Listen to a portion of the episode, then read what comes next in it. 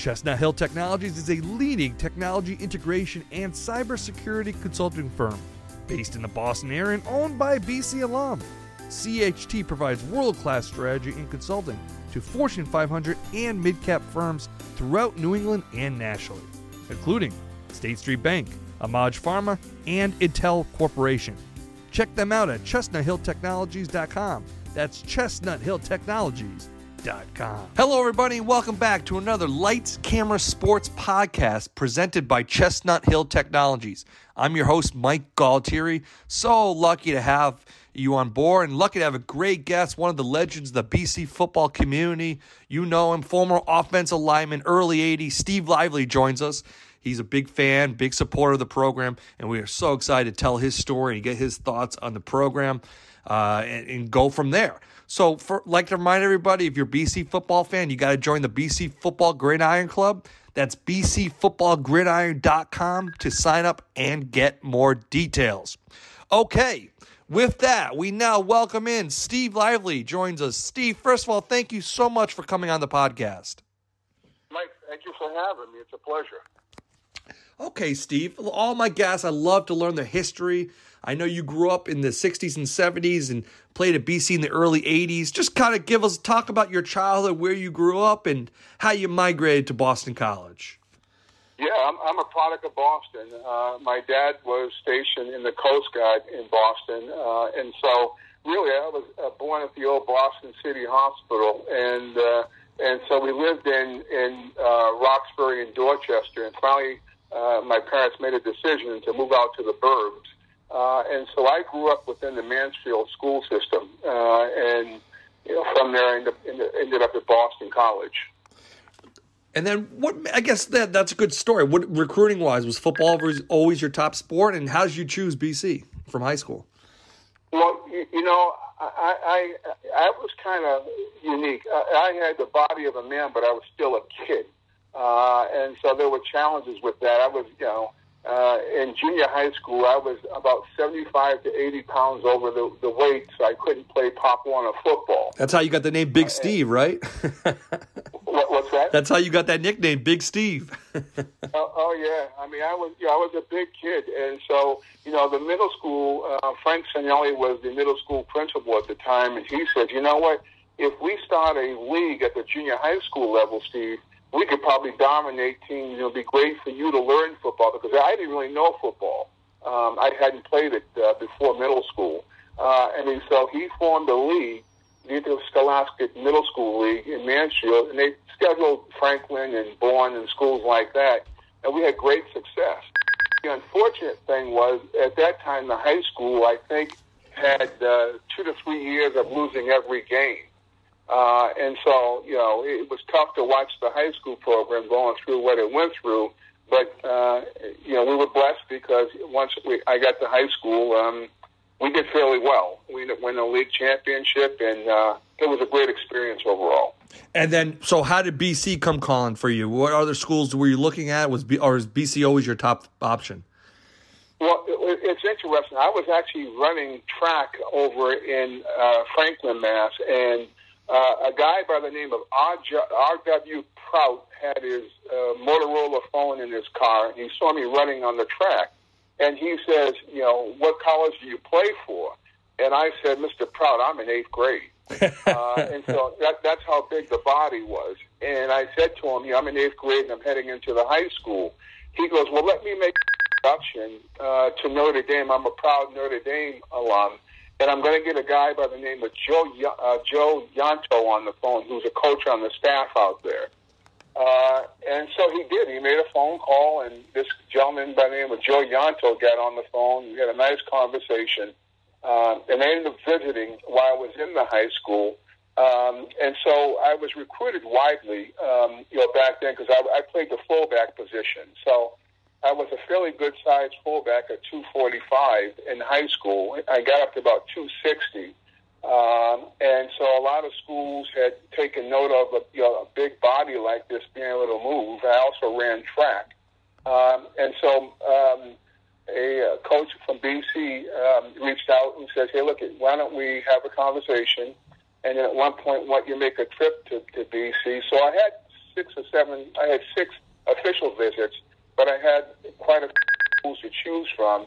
Uh, I think the reason why I chose BC was both my parents were ill at the time, but of all the schools that I visited, uh, I liked the athletes a lot more at Boston College, and I liked the uh, the core values of the university back then because I was very very influenced by the Catholic faith, uh, being in Mansfield.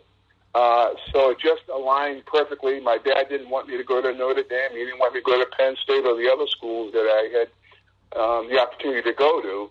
It just felt right to go to Boston College, and I'm glad that I did. And then, so take us back to that time, Steve. Early '80s. What were the facilities like? The program, the mindset. You, obviously, Flutie was just coming on board as well. Very exciting times at the Heights. Well, you know, it, it, when I first started, we were the all and 11 team. Uh, oh boy, yeah. It makes sense. Yeah, we, it didn't make sense uh, because if you look at the athletes that we had on the team, there were that played in the NFL, but for whatever reason, when the new coach came in, his name was Ed Chlebek, you know, things just didn't click. I don't know what it was. Uh, and it seems like a lot of people were out for themselves, and we didn't play as a collective unit. Uh, and that was problematic. Uh, and so what happened was when they made a change from Ed Chlebek to Jack Bicknell, the key to the success of that whole thing was when Tom Coughlin came in as, as a member of that staff. Um, because, as you know, he's very analytical. He's very much like Belichick, and he's very much like uh, Bill Parcells. Uh, and from that perspective, uh, he's a foundation layer. So you had Bicknell there who had the personality. Uh, and then the great thing about Boston College was what Barry Gallup contributed to the university, um, because he was the guy that brought Flutie in.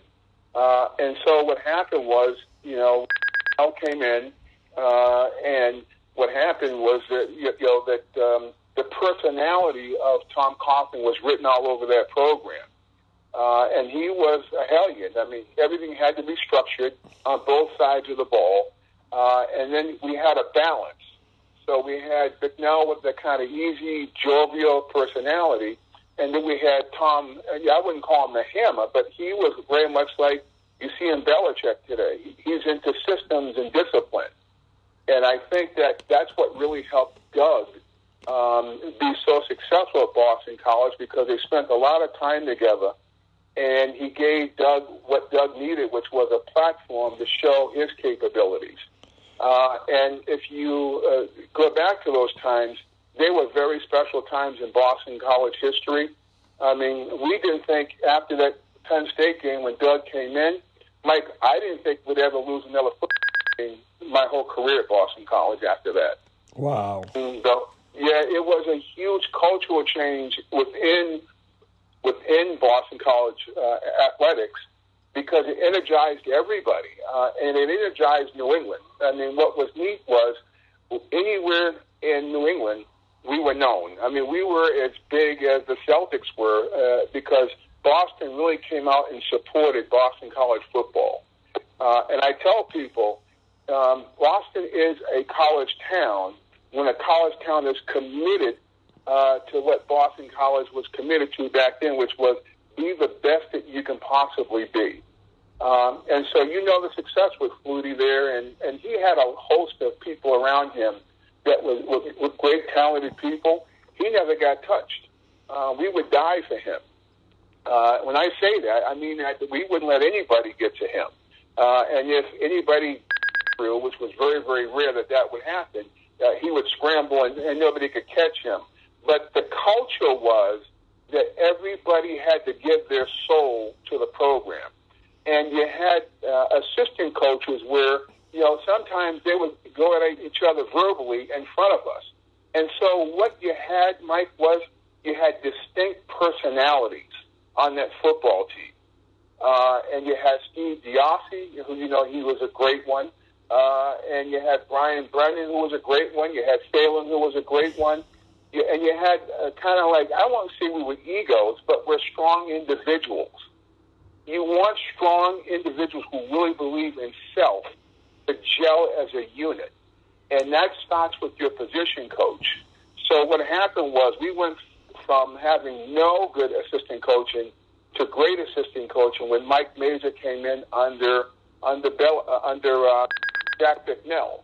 He learned and we learned, and we were confrontational with him when he first came in. Literally, uh, we questioned him because he came out of a background, I think, from UNH in Maine, and we weren't happy with that. But what happened was, as we understood that he uh, was learning and he was growing, and he had a distinct personality of, you know, getting uh, chew and spitting chew and listening to Willie Nelson music. He had an attitude. and that's what defined the position. We had an attitude on both sides of the ball. And Mike, we were confrontational in practice with each other. He was confrontational mentally with against the defensive line coach. So when we squared off against each other, we really went at each other. And the truth of the matter is, uh, when you play football, practices should be harder than the actual game that you play in on. That's how hard you should go after each other. I spent a little bit of time with the Giants, and I can tell you right now that Lawrence Taylor never, never gave up in terms of his pursuit of getting to that quarterback. It, it, it, it didn't matter if he was in a live game or he was in a practice he was full go, 24 hours, 360, you know, 365 days a year. And, and that's what it is. It's the culture.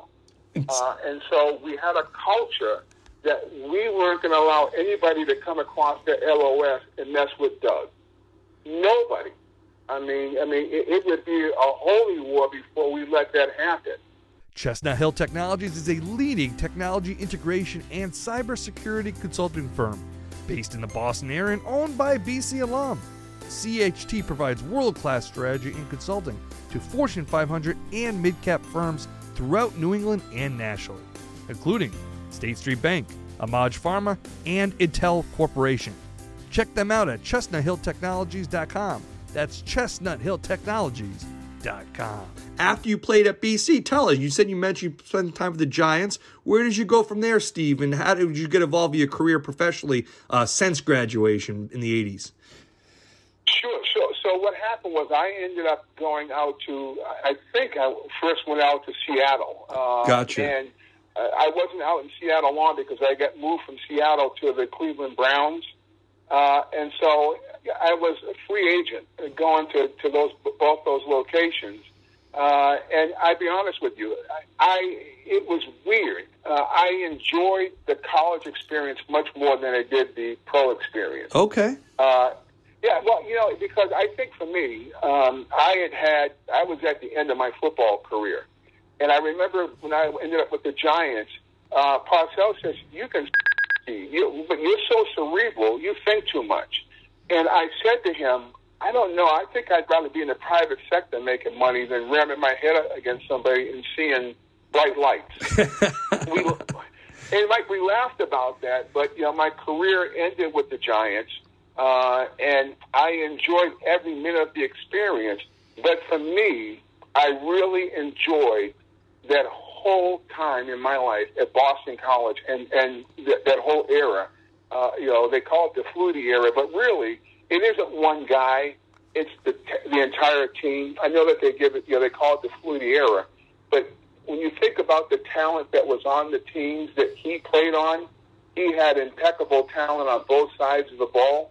And I always say to people today, I wish when they give out a Heisman Trophy, they should give it to the entire team because uh, the head coaches, what they do and their commitments, the road, all the things that take place in terms of you know when you're when you're in spring practice, when you're in winter workouts, it's the entire team that makes that that one individual great and make, gives him a platform to stand out. Phelan went across the middle, and you you never saw him drop the ball. When you saw Scott Nizick going across the middle, he never dropped the ball. So everybody played at a higher level because the system demanded that you play at a higher level. And one quick thing you look at the New England Patriots, the system is now in place. You will see them back in the, in the Super Bowl in the next two to three years because the system is what dictates the performance of the players. I, I thank you for coming on. I thank you for your passion. Mike, I appreciate it. I just love because I got to experience it. I know the impact that it has on on the lives of the players afterwards. When when they win, I'm happy for them. When they lose, when they lose, I'm in pain uh, because that's what you when you're part of something like this, and we were we played at a high level. Um, you want them, you want the, the players here today and those coming in to have the same opportunities to get to where we were and even better. And, and that's why we fight. Well, Steve, let's see. Maybe we can finish the season off strong here. Nice couple wins, and then head into a strong, strong 2022. Steve, Th- thank you so much for joining on the podcast. Mike, I can't thank you enough for having me. It's my first podcast ever, so I hope I didn't uh, talk too too much. no, you're great. We're great. Thank you, Steve. Thank you, sir. God bless. Chestnut Hill Technologies is a leading technology integration and cybersecurity consulting firm based in the Boston area and owned by BC alum. CHT provides world class strategy and consulting to Fortune 500 and mid cap firms throughout New England and nationally, including State Street Bank, AMAG Pharma, and Intel Corporation. Check them out at chestnuthilltechnologies.com. That's chestnuthilltechnologies.com.